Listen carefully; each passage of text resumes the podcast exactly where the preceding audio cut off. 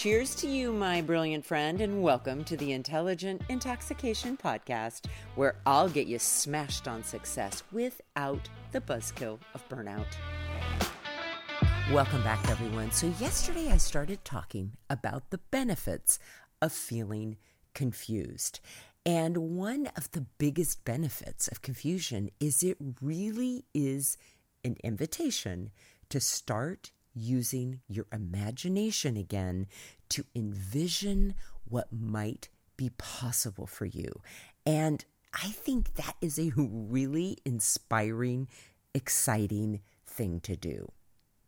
However, we are all guilty of using confusion in a detrimental way or in a way that costs us. That's almost against our own growth. And so I want to talk about that today, okay?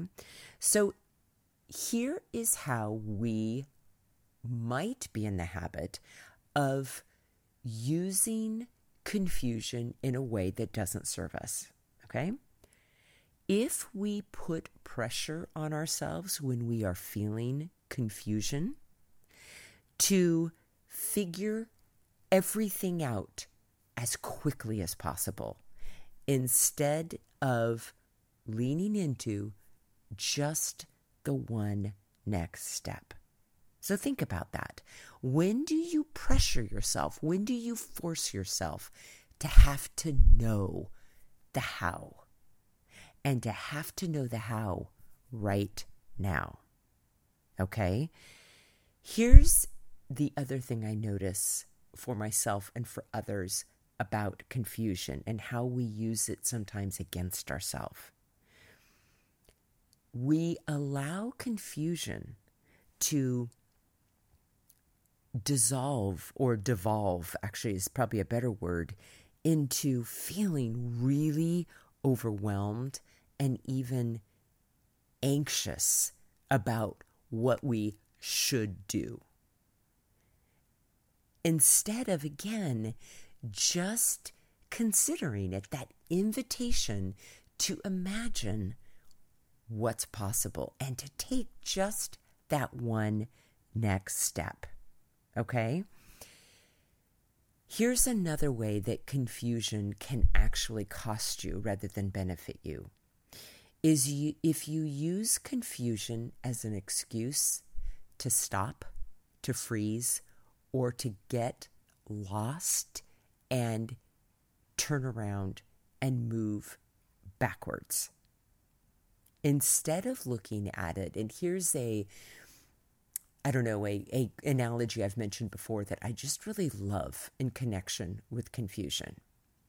Confusion to me is a foggy road, okay? You're driving, there's very, very dense fog.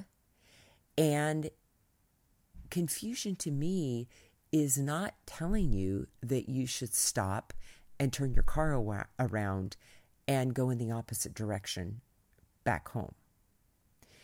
Confusion is really just inviting you to slow down and remind yourself that all you have to do is drive the next foot, the next one hundred feet, the next mile, which represents the next one step, okay? It invites you so- to slow down.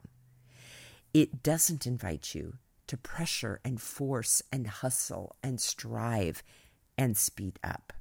So just really consider that, right?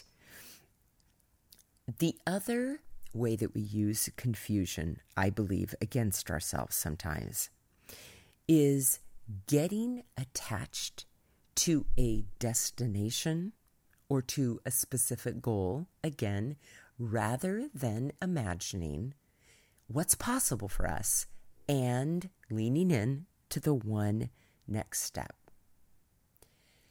Here's yet another way that we can use confusion against ourselves.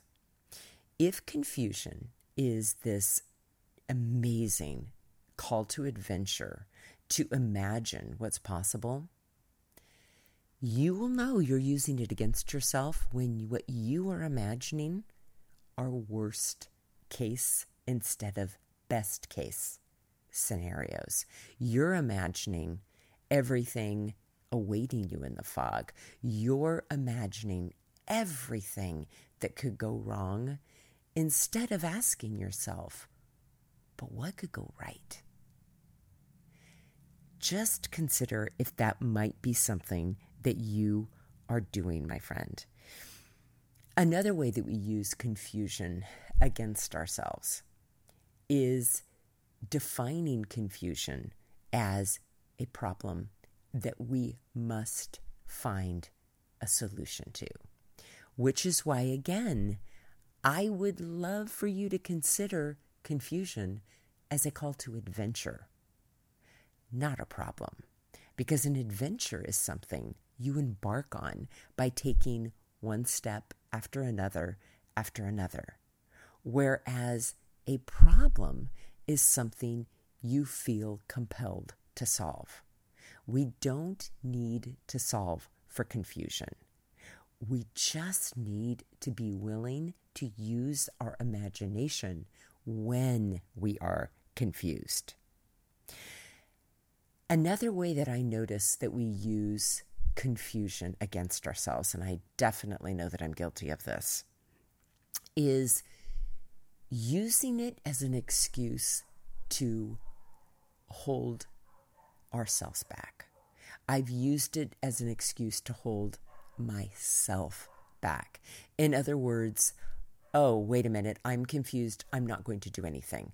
I'm confused, I'm going to stop. I'm confused, I'm not going to take any steps until I know exactly what I should do. Okay? So just notice if those are some of the things that you do to yourself when you're confused. All right? So let me let me sum them up in a couple of questions to consider. When do you put pressure on yourselves to figure things out? When do you feel overwhelmed and anxious to find answers? When do you get stuck in asking yourself, how am I going to do this? Instead of, what is my one next step? When do you give yourself the permission to stay lost in confusion instead of using your imagination to move through confusion one small step at a time? When do you notice imagining worst case instead of best case scenarios? And when do you notice viewing confusion as a problem to be solved rather than a call to adventure? Okay, my friends, as always, thank you for listening today. Have an amazing rest of your day, and I'll be back tomorrow with more. Hey, my friend, if you're thirsty for more than this daily shot and ready to intoxicate the hell out of your personal or professional life, I'd love to invite you to coach one-on-one with me. It all starts with a complimentary happy hour call.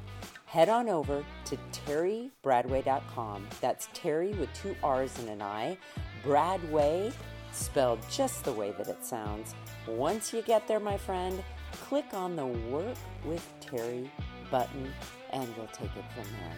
Thanks for listening, and have an amazing day.